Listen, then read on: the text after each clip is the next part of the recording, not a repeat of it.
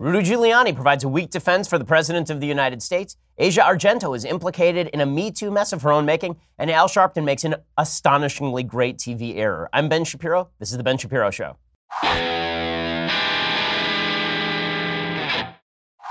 Oh man, I hope you had a great weekend. I cannot wait to play for you Al Sharpton's weekend because it was spectacular. We'll get to that in just a minute. First, let's talk about what you are eating for dinner with your family. So, you're eating out a lot. I know you are. And you're spending so much money doing it. Not only that, you're missing out time that you could be spending with your kids cooking because it's a lot of fun to cook with your kids. Well, that is where Blue Apron comes in. Everybody in LA is using Blue Apron, people all around the office using Blue Apron because they give you quick and easy recipe options, perfectly portioned ingredients delivered directly to your door. They make dinner quick, easy, and insanely tasty. You skip meal planning, you get straight to cooking with Blue Apron.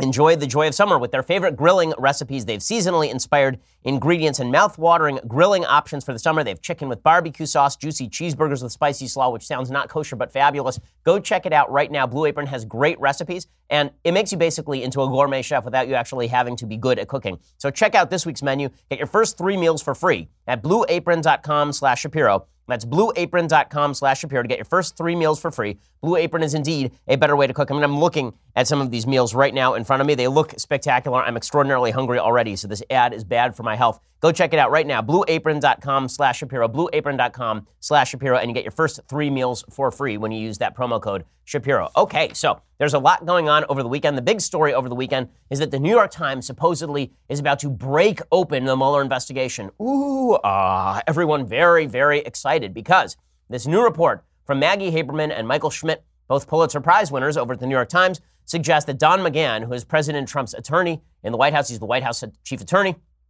that this guy spoke to the Mueller investigation. And according to the New York Times, this means that Trump is in for it now. Ooh, finally, Robert Mueller is going to seize President Trump in his clutches, just as the Krassenstein brothers would want.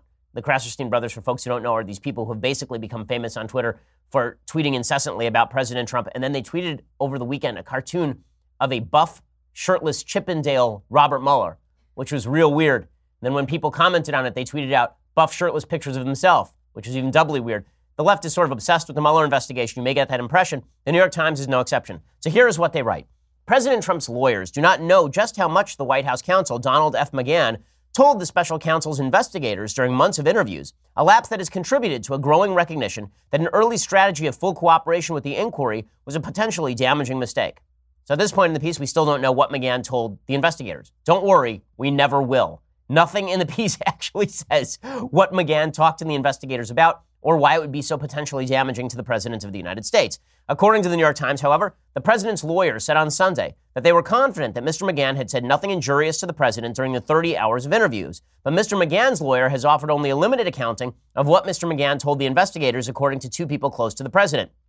That has prompted concern among Mr. Trump's advisors that Mr. McGahn's statements could help serve as a key component for a damning report by the special counsel Robert Mueller, which the Justice Department could send to Congress, according to two people familiar with the discussions. What this suggests is that the Mueller investigation is going to come up with nothing, and then they're going to send a report to Congress suggesting that the president acted badly, that while he didn't formally obstruct justice, which is a charge that has a very specific meaning and involves destruction of evidence or attempts to intimidate witnesses or some sort of witness tampering or perjury, the president hasn't done any of those. There's nothing to actually show the president has done any of those things. Despite that, they'll send a damning report to Congress, and then a Democratic Congress will be forced to try to impeach. Mr. Trump's lawyers realized on Saturday they had not been provided a full accounting after the New York Times published an article describing Mr. McGahn's extensive cooperation with Mr. Mueller's office. After Mr. McGahn was initially interviewed by the special counsel's office in November, Mr. Trump's lawyers never asked for a complete description of what Mr. McGahn had said, according to a person close to the president all of which actually speaks to the idea that Trump didn't feel like he had a lot to fear from Mueller, right? He, he let his lawyer over at the White House go and talk to Mueller. He didn't have to do that. He could have just claimed executive privilege. He could have claimed that there was attorney client privilege. He could have claimed a lot of things that would have prevented McGahn from actually having to go talk with Mueller into any of those things, which suggests that Trump doesn't feel like he really has all that much to hide. And the New York Times continues in this vein for a very long time. I mean, it's pages and pages of, of writing on this. And there's really nothing that comes out from it. Basically, the only thing that comes out from it is that McGahn's people are sort of leaking to the press, it appears, that Trump set up McGahn for a possible obstruction charge, and so McGahn was talking to Mueller. That's, that's the suggestion in, in the actual article, is that the, the only thing of relevance here is that McGahn felt pressured by Trump and therefore he went and talked to the investigators. So here's, here's what the New York Times says. In its article, the Times said Mr. McGahn had shared detailed accounts about the episodes at the heart of the investigation into whether Mr. Trump obstructed justice in the Russia inquiry. Some of the episodes, like Mr. Trump's attempt to fire Mr. Mueller last summer, would not have been revealed to investigators without Mr. McGahn's help. The article set off a scramble on Saturday among Mr. Trump's lawyers and advisors. The president, sequestered at his private golf club in Bedminster, New Jersey, solicited opinions from a small group of advisors on the possible repercussions from the article. The president ordered Mr. Giuliani to tell reporters the article was wrong, but Mr. Giuliani did not go that far in his television appearances. As we'll see, Rudy Giuliani went on national TV and said the president really has nothing to hide. Apparently, Trump wanted him to go out and say that the articles were wrong in all of their major facts, which apparently was not true in the end, is there a lot here? Not really.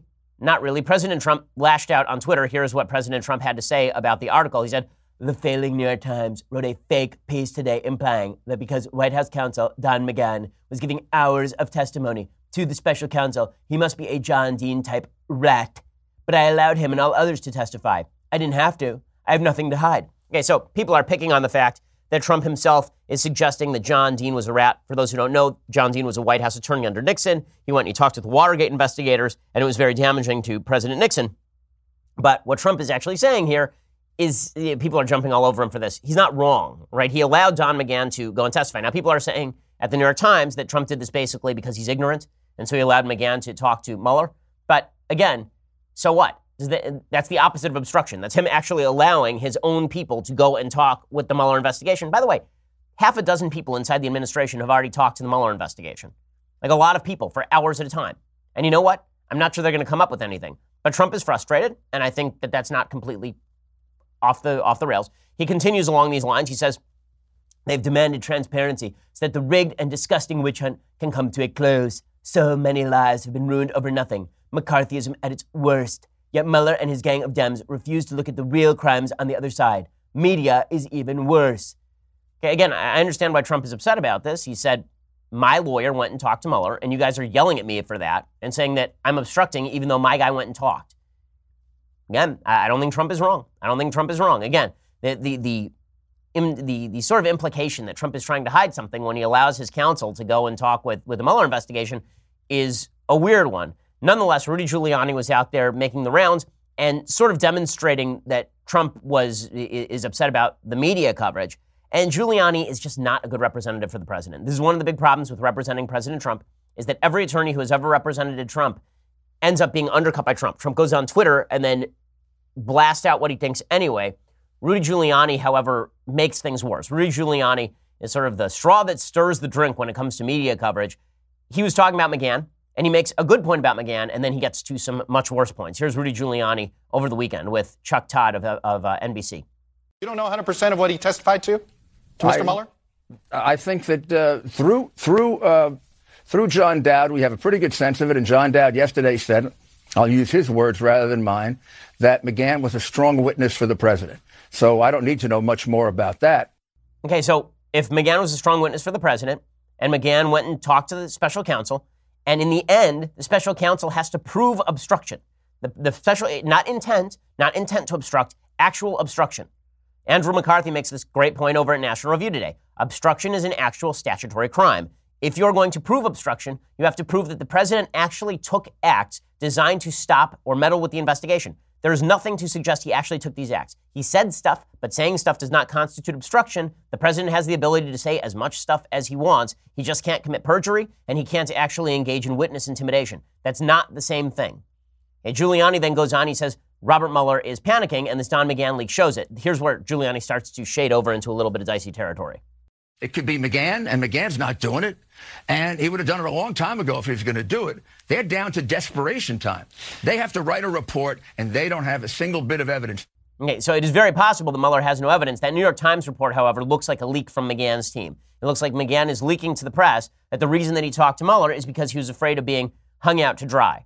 It would be weird if that leak was coming from Team Mueller. They're just sentences in the report that appear that it makes it look like it's from McGahn. And then Giuliani gets himself in the biggest trouble of all. Now, what Giuliani says in this particular clip is going to be wildly misinterpreted. I don't think Giuliani is completely wrong, but expressed in the worst possible way. And in a second, I'm going to talk about why this sort of stuff matters.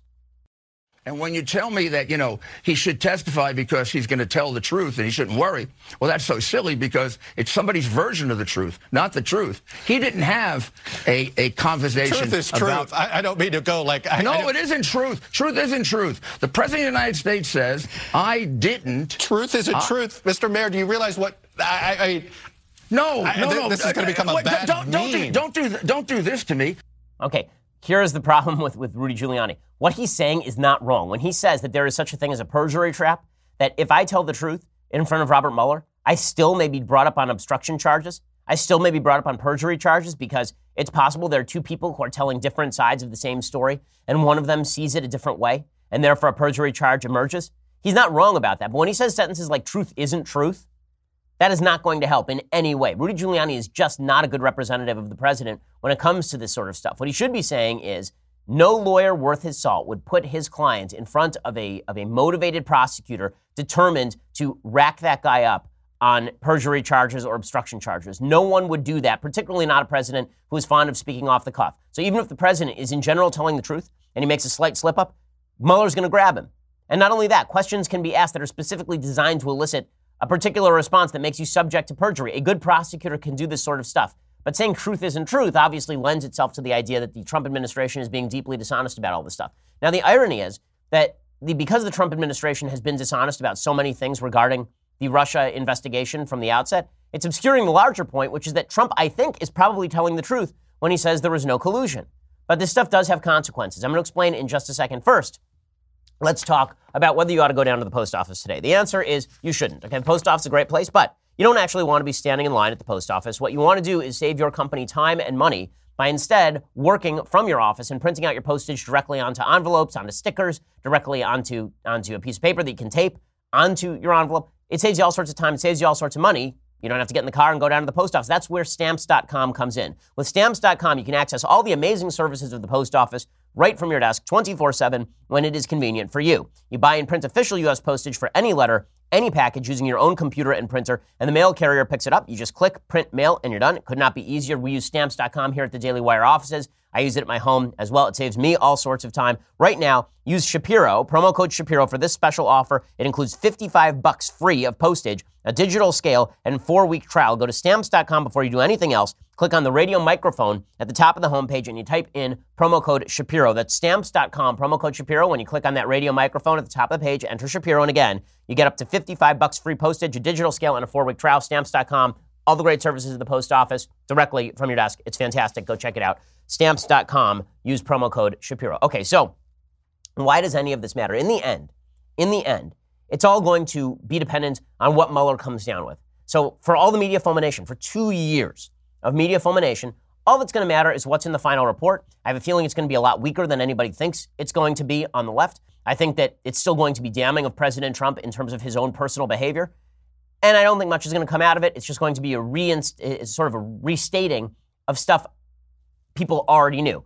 The big problem, however, is that when Rudy Giuliani goes on TV and says things like truth isn't truth, all it's doing is underscoring the dishonesty of the Trump administration time and time again during the Russia collusion investigation. The broader point that Trump is making, I did not collude with the Russians to change the effects of the election, I think is probably true because there has not been evidence presented yet to show that the Trump campaign actively colluded with the Russians in shifting the election. There is attempt, there is intent. That's not the same thing as active collusion and coordination to violate the law in pursuit of changing the electoral result. But because the Trump administration, because the Trump campaign was so dishonest about the Trump Tower meeting, for example, because Rudy Giuliani has shifted his story multiple times, it makes Trump look dishonest. And it occurs to me what a problem this is. Yesterday, I took my wife uh, for her birthday glass blowing. So we'd never done this before. And, uh, and my sister actually suggested this. We like to do sort of arts and crafts sorts of things. Uh, this, is, this is a new thing. We like to do kind of experiences for birthdays and anniversaries instead of me just getting her a nice piece of jewelry uh, or in addition to me getting her a nice piece of jewelry. But in any case, we decide to go glass blowing. And the woman who's teaching the class is, of course, as you would imagine in Los Angeles, somebody who's very much on the left. And we start talking about politics because she brings it up. I was not all that interested, but she wanted to. And so we started talking about politics. And she started talking about what a bad guy Trump was. And I said, but his policies really haven't hurt you in any way. In fact, the economy's been pretty good. Yeah, his policies are, are stuff that you kind of like. And she says, you know who else I dislike? that Mike Pence, that Mike Pence is just terrible. I said, well, you know, I know Vice President Pence, he's actually kind of a nice guy. And the idea that he is some sort of grave, uh, grand theocrat attempting to govern you from above, I just don't think that's true. And then she starts launching into Mitch McConnell. And after a little while of this, it occurred to me the policy just doesn't matter. When it comes to people voting, the vast majority of people vote and think based on their personal like or dislike of particular people and candidates. People don't think in terms of policy. People don't think in terms of truth or falsehood in the Russian collusion investigation. All they think is, is Trump dishonest or is Trump not dishonest? And so even if Rudy Giuliani is not wrong about perjury traps and Robert Mueller, when you represent the worst face to the public, that has serious electoral consequences. That's stuff that doesn't get brushed under the rug when it comes time for people to vote. The grand perception of President Trump as a dishonest guy is not going to be dissipated by the constant reiteration by his counsel, Rudy Giuliani, of that sort of dishonesty and that feeling of dishonesty. It's this miasma of, of bad stuff surrounding the Trump administration that does more harm than the actual criminality, because I don't think there's actual any criminality when it comes right down to it. Okay. Meanwhile, the media, of course, have every interest in blowing up everything bad about President Trump to inordinate heights of outrage, and that's not helping either. So the media continue to take very seriously Omarosa Manigault, even though she has had nothing. And that's what's really astonishing about the Omarosa Manigault story. So Omarosa is going around talking incessantly about all of the tapes she has. She has not released one seriously damning thing about the Trump administration. She really hasn't. Now, all she said is that she didn't get along with Trump, she didn't get along with John Kelly, and now she says Trump was a racist after spending years talking about how wonderful President Trump was and how everyone would literally bow before him. Now she's going around and she has earned strange new respect from the media. So she's gotten most of that strange new respect courtesy of the folks over at places like MSNBC. In a, in a grand meeting of the minds, Al Sharpton had on Omarosa on MSNBC over the weekend, and they were talking about race from Al Sharpton, a man who has legitimately participated in the inception of race riots in places like New York. Omarosa talking with Al Sharpton, race baiter par excellence, about why Donald Trump is going to start a race war. We have a lot to lose. And in fact, we're losing right now because Donald Trump is disingenuous about his engagement and his outreach. And in fact, I believe he wants to start a race war in this country. You know, for a lady who was fired from the administration, did not quit, it's pretty wild for her to suggest that Trump wants to start a race war in the country. It's particularly rich for her to be saying this to a guy who legitimately has started race riots in the United States, or at least allegedly been involved with the inception of those race riots, particularly the 1991 race riot in Crown Heights that claimed the life of an Orthodox Jew. But I guess that the media have to be treated with respect here. Al Sharpton certainly has to be treated with respect. The worst botchery of Al Sharpton's weekend was not actually his interview with Omarosa. It was the lead up to his interview with Omarosa. This is real. I'm not making this up. This is a thing that actually happened on national television. Is it fair to say Al Sharpton is a dummy? I think that based on clips like this, the, the ongoing battle between Al Sharpton and his teleprompter is one of the great battles in human history. I mean, it really is like the it's like the the Battle of Stalingrad, really, Al Sharpton versus his teleprompter. So here is the best clip of the weekend, bar none. It's just fantastic. You know what they say about payback? It's a real, well, you, I'm sure you know the word I'm thinking of. So, in the words of my late friend Aretha Franklin, show some R E S P I C T.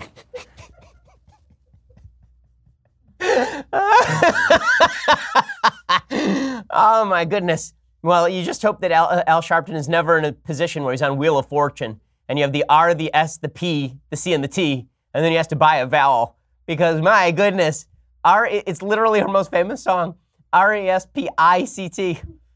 Tell us what it means to Al Sharpton. Ah, oh, just fantastic stuff. I can't imagine why folks don't take the media seriously. But again, the media continue to, to portray the Trump administration as a place in flux and chaos. They continue to give lots of respect to people like John Brennan, a guy who lied to Congress, a guy who was involved in basically smuggling classified information over to John, uh, over to Harry Reid in the Senate so he could make trouble uh, for during, during the last campaign. Here was John Brennan uh, on national TV talking about how Trump is treasonous. And the media are all in on the idea that Trump is is a treason a treasonous fellow. The reason again this is relevant is because the Trump team has to fight back on that perception and making botcheries with Rudy Giuliani is not the way to do this. I called his behavior treasonous, which is to betray one's trust and to aid and abet the enemy, and I stand very much by that uh, claim. You are the former CIA director accusing the sitting president of the United States. That's that's, monu- that's a monumental accusation. well, I think these are abnormal times. And I think a lot of people have, have, spoken out against what Mr. Trump has done. And maybe it's my, my warning training as an intelligence professional. I have seen the lights blinking red in terms of what Mr. Trump has done and is doing. Now, it's possible the left can go too far, even for the left. So, James Clapper, who was a former head of the CIA, I believe, under, under Barack Obama, uh, Clapper actually started talking. He's former director of national intelligence under President Obama. Even he says that, that Brennan has gone too far here. So even as the Trump campaign, the Trump team, Rudy Giuliani fail on their lines, folks on the left are failing on theirs, right? So so John Brennan starts ripping into James Clapper, and he's exactly correct. Or the opposite. Clapper starts ripping on Brennan, and he's exactly right here. You know, John uh, is, is, sort of like a freight train, and he's going to say what's on his mind. But John and, his rhetoric has become, uh, I think, an issue in and of itself. So, just great stuff there. The fact is that the left are attacking themselves over how far they can go over President Trump. Again, the focal point of politics has become the, the president of the United States. It's the job of the president of the United States to make himself more popular. It's the job of the left to make him more unpopular. Every time the left goes too far, it makes Trump more popular. Every, th- every time President Trump sends out Rudy Giuliani to botch the message on national television, it makes Trump less popular. That is the battle that's going on. It's a battle of incompetence, people beating each other with sticks. It's, it's, it's really a clown show out there on the highest possible level. The only way this is ever going to get sorted out is the next ballot box, and that is a problem for Republicans because, again, the president's popularity rating is not as high as it should be right now, given the geopolitical situation. Okay, in just a second, I want to talk about the Me Too movement and whether it is foundering on the rocks of its own radicalism. First, Let's talk about your safety and your security. So, Ring.com's mission is to make neighborhoods safer. Today, over a million people use the amazing Ring video doorbell to help protect their homes. Ring knows home security begins at the front door. It does not end there. So now they've extended that same level of security to the rest of your home with the Ring Floodlight Cam. Just like that amazing doorbell, Floodlight Cam is a motion activated camera and floodlight. It connects right to your phone with HD video and two way audio that lets you know the moment anyone steps on your property. I love my Ring doorbell. I mean, it's just, it's fantastic, the video doorbell. It means that when I'm out of town, somebody can ring the doorbell. Uh, it pops up on my phone. I know who's outside my house, which is a big thing for me. I'm very safety oriented.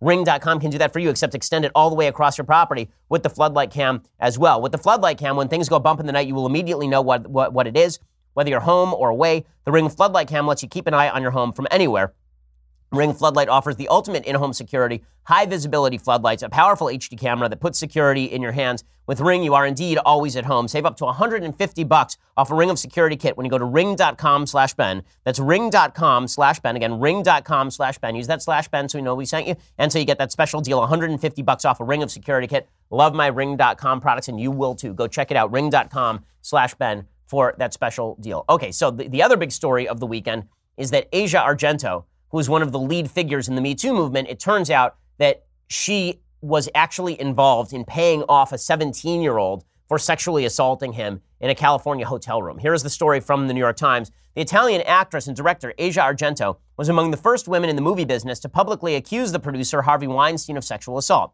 She became a leading figure in the hashtag MeToo movement. Her boyfriend, the culinary television star Anthony Bourdain, eagerly joined the fight. But in the months that followed her revelations about Mr. Weinstein last October, Ms. Argento quietly arranged to pay $380,000 to her own accuser, Jimmy Bennett, a young actor and rock musician who said she had sexually assaulted him in a California hotel room years earlier when he was only two months past his 17th birthday, which would be statutory rape. She was 37. The age of consent in California is 18. That claim and the subsequent arrangement for payments are laid out in documents between lawyers for Ms. Argento and Mr. Bennett, a former child actor who once played her son in a movie.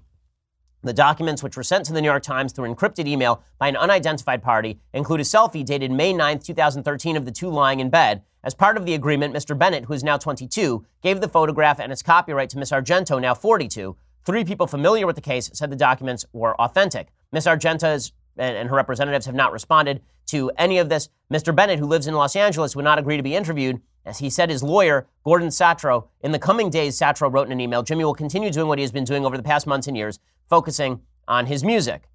Mr. Bennett is a child actor who charmed Harrison Ford and Bruce Willis, earned the nickname Jimmy Two Takes because he rarely flubbed his lines. The 2013 hotel room encounter was a betrayal that precipitated a spiral of emotional problems, according to documents. The fallout from a sexual battery was so traumatic it hindered Mr. Bennett's work and income, threatened his mental health. Ms. Argento subsequently turned to Ms. Goldberg, who's a lawyer, to handle the case. Mr. Bennett's notice of intent asked for $3.5 million in damages for the intentional infliction of emotional distress, lost wages, assault, and battery. Mr. Bennett made more than 2.7 million in the five years before the 2013 meeting with Ms. Argento. His income has since dropped to an average of 60 grand a year, and he attributes that to the trauma with regard to, to this particular incident. Uh, so that's really, really ugly stuff. Now, a lot of people are using this to try and discredit the broader Me Too movement, suggesting that if Asia Argento has been responsible for the sort of sexual battery herself and covered it up, that the credibility of some of the leaders of the Me Too movement is compromised. There's no question that her credibility is compromised, but the idea of the Me Too movement, which is that sexual assault is bad, is obviously true. But again, radicalism tends to discredit the main ideas underlying some good movement. And this is what we're seeing in politics, is what we're also seeing with cases like the Me Too movement. Speaking of radicalism, there's an article in the New York Times. Again, it's, it's, it's amazing. The most motivated people, the most motivated people in life tend to be the people who are radical.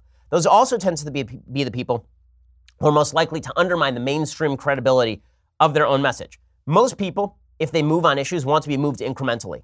They don't want to have things shoved in their face. They don't want radical shifts in the way they think about things. But radicals, by nature, want to shift things radically, the way people think about things. The problem is those radicals very often end up alienating the very people that they seek to draw in.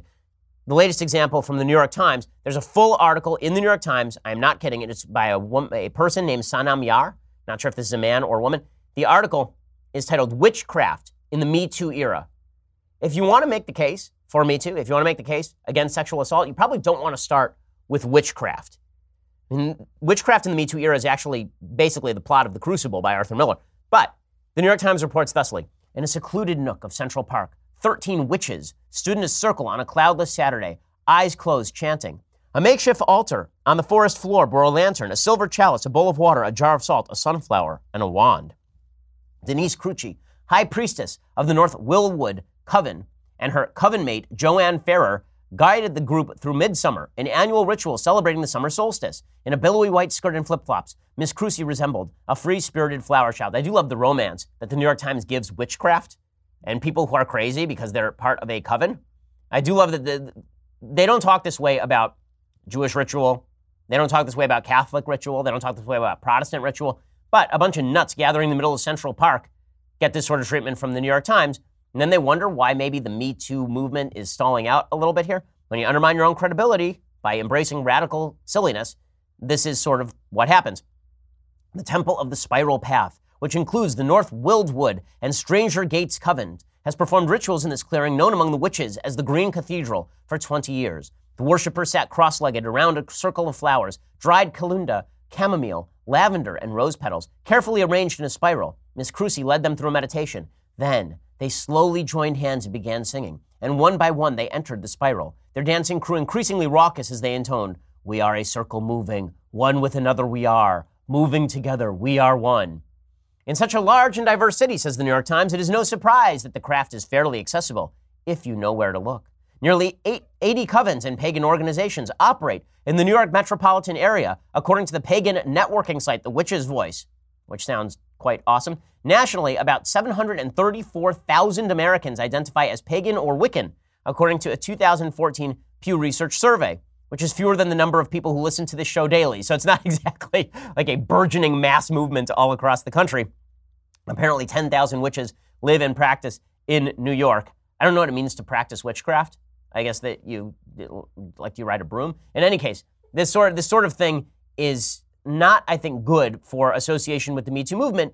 But radicalism always tends to draw a bunch of people who are, are the most enthusiastic. And we're seeing it in our politics as well. So we're seeing with the Me Too movement, as some of its leaders are some of the most morally questionable and radical people, even though the Me Too movement has some underlying good points to make. We're seeing it also with regard to our politics, where the most radical people from both sides are tending to hijack movements that actually have some credibility to them. So on the right, you have people like Kelli Ward. Kelli Ward is running in a primary in Arizona right now against Martha McSally. Martha McSally is a much better candidate. She's a representative from Arizona, uh, former Air Force colonel, I believe, uh, who is a, the first woman to fly in combat, if I'm not mistaken. Her, her record is pretty sterling, Martha McSally. She's running against Kelli Ward, who is kind of a nutcase. And Kelli Ward is running around touring with Mike Cernovich, a guy who's most famous for promoting Pizzagate. She was on MSNBC, and she's promoting her candidacy by saying that she doesn't know who Mike Cernovich's audience is, but she wants to appeal to them also.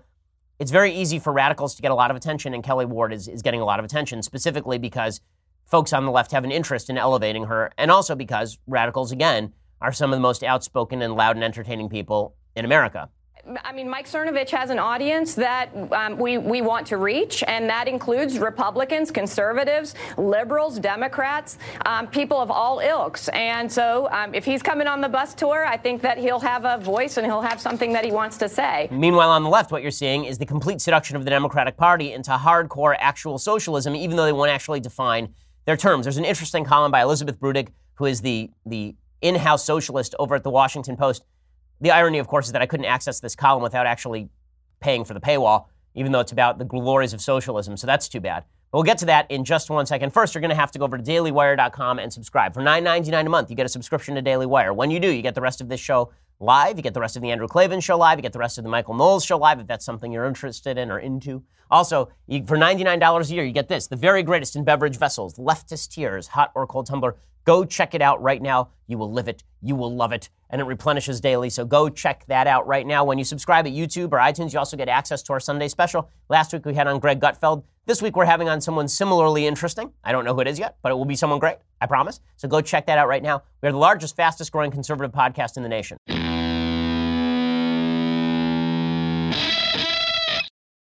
So, as I say, every major movement in the United States right now is in danger of being taken over by radicals because radicals are the most motivated part of any base.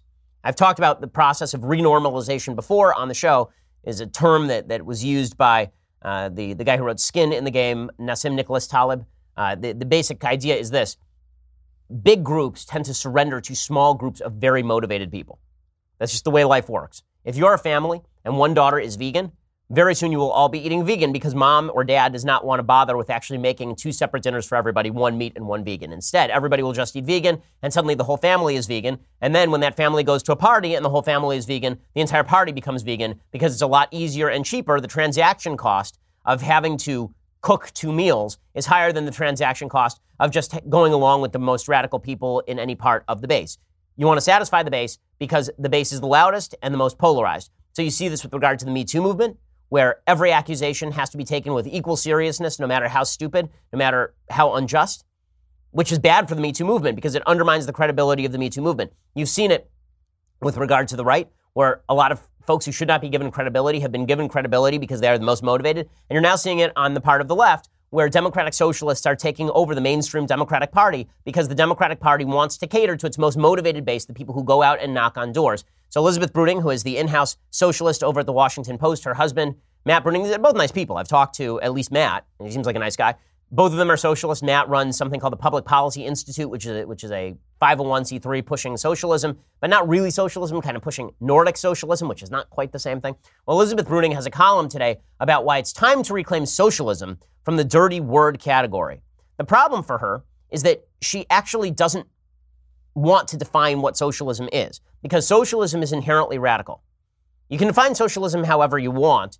Some people define socialism as stuff I like from the Nordic countries, and some people define it as getting rid of the profit motive, which is how the Democratic Socialists of America do.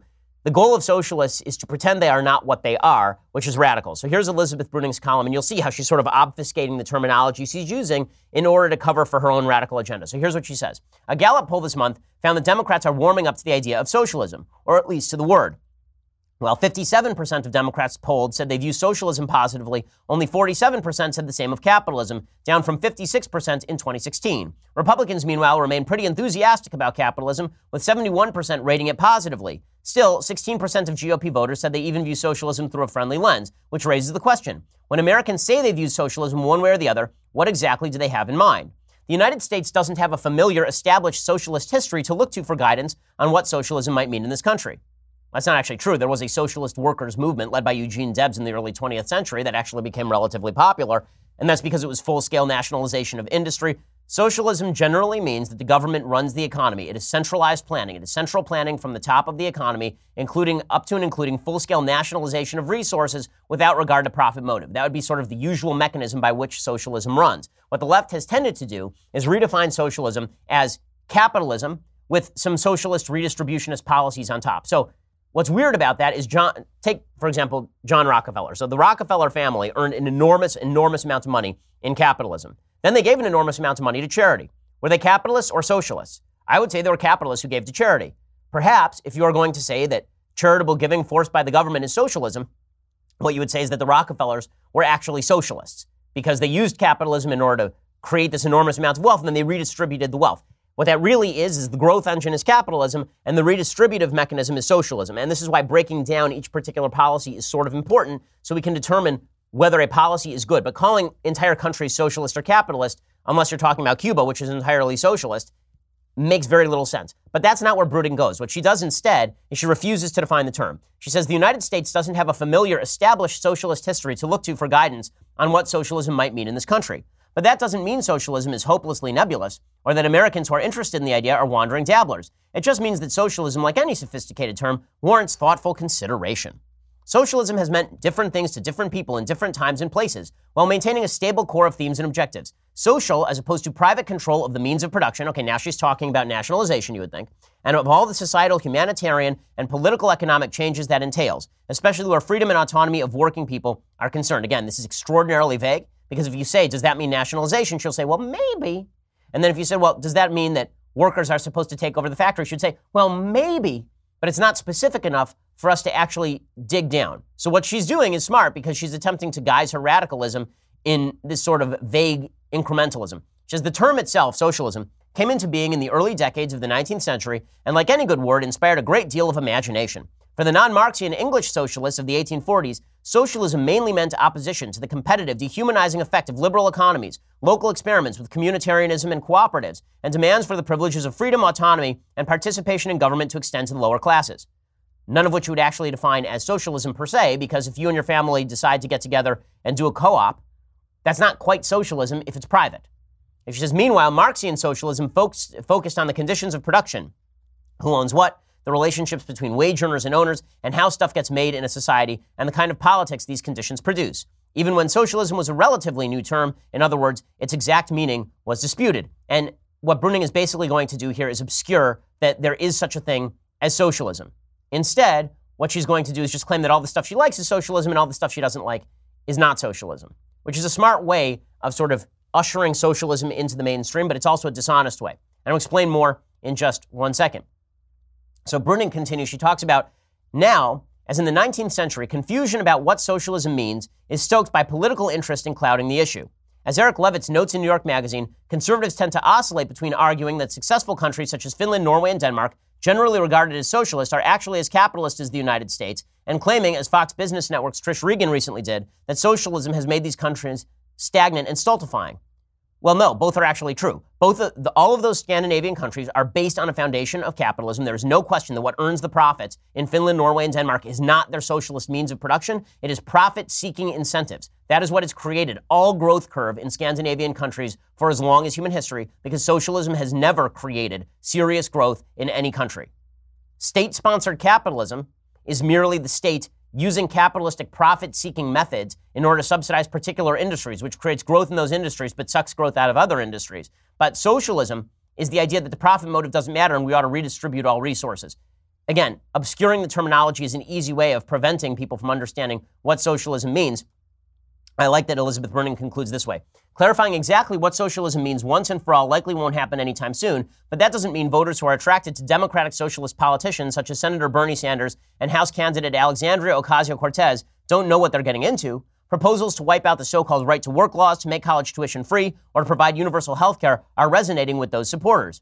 At the heart of the democratic socialist vision, finally she gets to her definition. After all of that, here is her definition of socialism. At the heart of the democratic socialist vision, flowering on the American left, is the recognition that more than policy tweaks will be needed to empower everyday people to participate meaningfully in society and democracy. This is where she strips finally away, and what we are left with is radicalism. The radicalism at the heart of this program taking over the Democratic Party. Now you have to hide it, but this is really what's going on. She says working Americans deserve a say in how the country's vast wealth will be used. It's not the country's vast wealth. It is wealth earned by individuals who are working hard and playing by the rules and employing other individuals. By treating all wealth as a collective is the way that you actually get to gulags. Right? The, the direct line between the country owns all the wealth and the gulags is actually relatively short. Because working Americans deserve a say in how the country's vast wealth will be used, and that will be possible only when inequality is reduced, corporate and big money donors are banished from politics and lawmakers are truly accountable to the people. It's not so much to ask, but Democratic Socialists are the only one asking, which of course is not true. When you talk about corporate and big money donors being banished from politics, I assume she's not talking about the Washington Post, which is a giant corporation involved in politics all the time. I assume she's not talking about her husband's Public Policy Institute, which is deeply involved in taking large donations, I assume, from donors who then wish to promulgate a political agenda. And when she says lawmakers being truly accountable to the people, it seems to me that the Tea Party was asking for exactly the same thing. So the socialists play this double game, just like radicals often do, of pretending that they are not radical, but then at the end stripping away all of this in favor of their radicalism. This is why it's important to identify, I think, that, that there is a common center to the country still. There's still a group of people in the country who wish to have intelligent conversation about actual terminology, but that can only happen when we get down to the actual root of the issues. So, if we want to have a discussion about Me Too, then it can't all be about Harvey Weinstein and Asia Argento.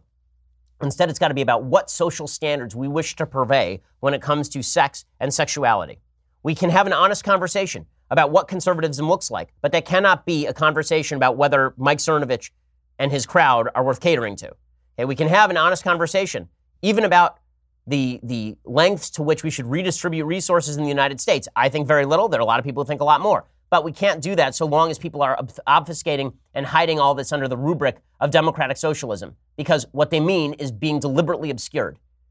The radicals are taking over a lot of areas of American life because they are the loudest, and because they shout the loudest, and because they get the most media attention, and because both sides have an interest in highlighting the most radical people on the other side in order to clarify the distinctions between the sides.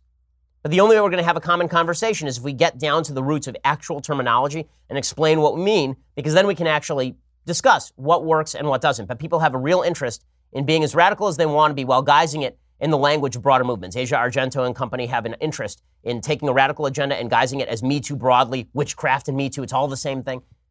That's foolish. Okay, conflation of good ideas with bad ideas, or conflating ideas we can all agree about with radical ideas is the way that politics ends up becoming polarized and radicalized, and then we have no common center for us to have a conversation anymore. Okay, time for some things I like, and then we'll get to some things that I hate. So, things I like. I'm recommending this book a little bit early. It's a book by Oren Cass. It doesn't come out, I believe, till November, but you can pre-order it right now. It's called The Once and Future Worker. Now, Oren Cass and I disagree on elements regarding free trade, for example. He's a lot more trade restrictionist in certain ways. He's still in favor of trade, but he's more trade restrictionist than I am in certain ways, although I think he might argue he's more free trade than I think he is. Uh, he is a, a, a really good thinker over at the Manhattan Institute who talks about why it is that certain jobs in the United States, in the manufacturing base particularly, have been hollowed out. His suggestion is that it, it has something to do with technology, but it has more to do with the fact that we have made our business environment uncompetitive through environmental regulation in certain areas and through union contracts as governed by the National Labor Relations Act. He makes a case for actual adoption of certain European styles with regard to, for example, unions and education. And this is the part that's really fascinating. There are good conversations to be had about why there is less income inequality in certain areas of Europe, or why education is better in Sweden than it is in the United States. No one wants to have those actual conversations. Instead, we all want to do bumper sticker stuff about why Sweden is spending so much of its GDP on government redistributionism. Why not instead look at what they're actually doing with regard to education? So in Sweden, everybody is tracked.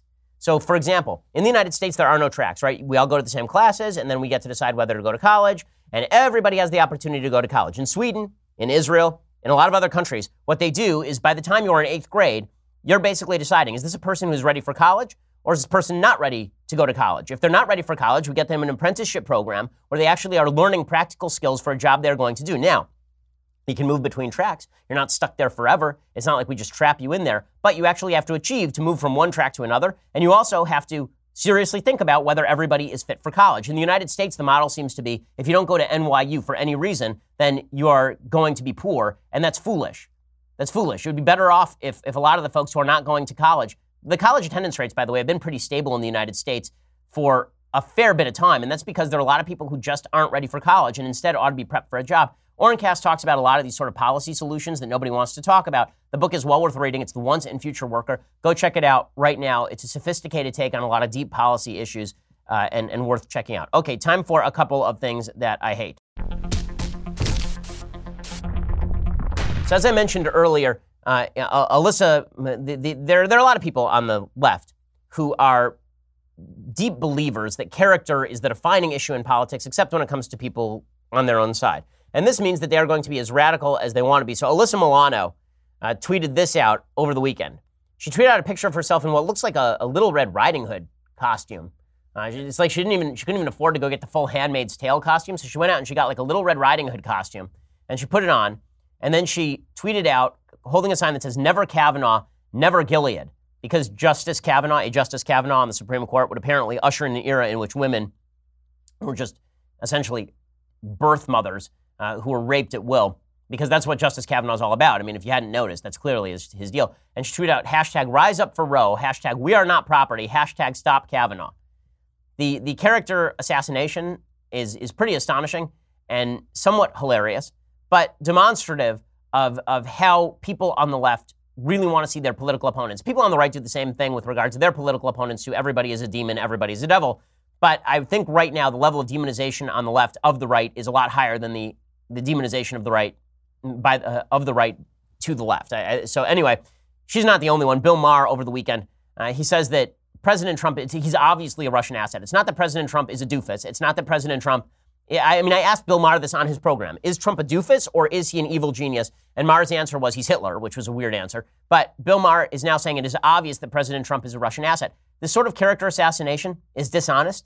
It's somewhat effective in, in making the radical base more pumped up. If the radical, if pumping up the radical base is all politics is going to become, all common conversation goes away. Here's Maher pumping up the radical base. I'm sorry, but it's super obvious already. He is a Russian asset. This has been going on since the 80s. They were targeting for this. And Bob Mueller's report is just going to be what this movie and this book is. Yes. Well, you hope more, so. With even more, it right. is. It's going to be foolproof. Okay, so that, that that's the great hope is that Trump will be ousted by the Mueller report, and the left sees Mueller sweeping in, and none of this is good for American politics. This is why the president would be well served to sort of go silent on Mueller stuff until what happens actually happens. But that's not the way our politics is, is moving. This is this is the deeply disturbing part about our politics. The radicals are getting louder. The people who want to have honest conversations and actually drill down into terminology are being obscured by folks who don't want to have conversation. They just want to rile up their own base because every election is now about base politics. The media are taking a part in this. The worst story of the weekend from the media was this. The media freaked out over a guy named Joel Arrona Lara, 36, who was detained at a gas station in San Bernardino, where he and his wife were on their way to the hospital for her C section. He reportedly had been living in the United States illegally for 12 years, and the entire media went nuts. How dare this happen? Kyle Griffin, who's a reporter, I believe, over at NBC, he said ICE detained a man while he was driving his pregnant wife to the hospital. He was taken when they stopped for gas. And they quoted his wife saying, My husband needs to be here. He had to wait for his son for so long, and someone just took him away. Daniel Dale, who uh, is a writer for, I believe, some the Toronto Star, he says the same thing, right? Oh, it's so awful. How dare ICE detain these people? Representative Joe Kennedy said, There's heartless, and then there's whatever the hell this is. I mean, the Kennedy family should know about heartless. Leaving a woman to die in an air bubble at the top of a car is not exactly showing a lot of heart. But the entire media go nuts over all of this. There is only one problem with this story. It turns out the guy who was arrested was arrested because he's suspected of murder. Okay, there's an outstanding warrant for his arrest in Mexico on homicide charges. So this isn't, they just decided to pick up a guy who's an illegal immigrant at a gas station while he's driving his wife to the hospital for a C section. The guy is legitimately a, an, a suspected homicide perpetrator. So well done, media. Again, driving politics to the, the to its its best, I think, possible course. Okay, time for a Federalist paper. So getting back to the foundations of the country and the philosophy that has supported it, we go through a Federalist paper every week. This week's Federalist paper is Federalist 42. This is the second most cited Federalist paper in all of court jurisprudence, I believe, after Federalist 78, which we will eventually get to. James Madison wrote this one. He talks about the powers of the federal government, including the power to control foreign policy and treaties, and why the federal government ought to have these powers. There's one particular section that is worth reading, and that is the section in which James Madison talks about the Constitution and its designs toward slavery. So, one of the great lies that has been perpetrated by the political left in the United States for a long time is that the Constitution was designed to enshrine slavery. The Constitution was designed to gradually kill slavery. Here is James Madison describing it. It isn't just me saying this, this is James Madison writing at the time. It were doubtless to be wished that the power of prohibiting the importation of slaves had not been postponed until the year 1808, or rather that it had been suffered to have immediate operation. And he's saying, I would rather if we had just gotten rid of the importation of slaves like now, but it is not difficult to account either for this restriction on the general government or for the matter in which the whole clause is expressed. It ought to be considered as a great point gained in favor of humanity that a period of 20 years may terminate forever within these states a traffic which has so long and so loudly upbraided the barbarism of modern policy. That within that period, it will receive a considerable discouragement from the federal government and may be totally abolished by a concurrence of the few states which constitute the unnatural traffic in the prohibitory example which has been given by so great a majority of the Union. Happy would it be for the unfortunate Africans if an equal prospect lay before them of being redeemed from the oppressions of their European brethren. The idea that Madison is espousing here is he thought, and a lot of the founders did, that slavery would go away a lot earlier than it actually ended up going away. Instead, the South clung to slavery for decades longer than, than you know, was not only morally decent, but even politically necessary, and that led to the Civil War. But if the idea was that the Constitution of the United States was intended to protect slavery, that is simply not true. It is simply not true. It was a compromise position adopted in order to pass the Constitution, but the reason we got to that compromise is because most people in the United States, because the North was more heavily, heavily populated, most of the people in the United States were already in favor of getting rid of slavery as early as the adoption of the Constitution, in all likelihood. And that was certainly true in places like New York, which is where the Federalist Papers were originally published. The paper also discusses the uniform power of preventing internal tariffs, the power to control citizenship, talks about why the government, the federal government, has to have the power over all of these. But that section about slavery is telling and is a good rejoinder to all these folks who say that the founding fathers were simply attempting to enshrine slavery because they loved it so much, which is not true. James Madison, by the way, was a Southerner, right? He's from Virginia. All right, so we'll be back here tomorrow with all the latest. I'm Ben Shapiro. This is The Ben Shapiro Show. The Ben Shapiro Show is produced by Senya Villarreal, executive producer Jeremy Boring, senior producer Jonathan Hay. Our supervising producer is Mathis Glover, and our technical producer is Austin Stevens. Edited by Alex Zingaro. Audio is mixed by Mike Caramina. Hair and makeup is by Jesua Alvera. The Ben Shapiro Show is a Daily Wire Forward Publishing production. Copyright Forward Publishing 2018.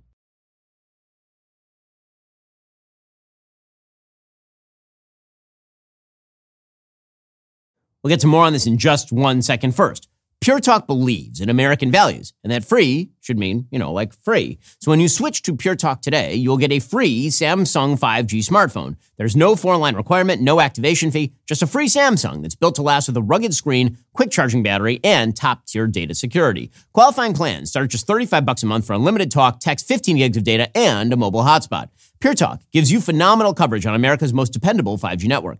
It's the same coverage you know and love, but for half the price of the other guys. The average family saves almost $1,000 a year. So, I challenge you to choose a company that actually doesn't hate your guts and shares your values. Let Pure Talk's expert U.S. customer service team help you make the switch today. Go to puretalk.com slash Shapiro to claim your eligibility for your free brand new Samsung 5G smartphone and start saving on wireless today. Again, go to puretalk.com slash Shapiro to switch to my cell phone company. I've been using them for years. They're fantastic. You'll love them as well. Go to puretalk.com slash Shapiro and claim your eligibility on that free brand new Samsung 5G smartphone. Start saving.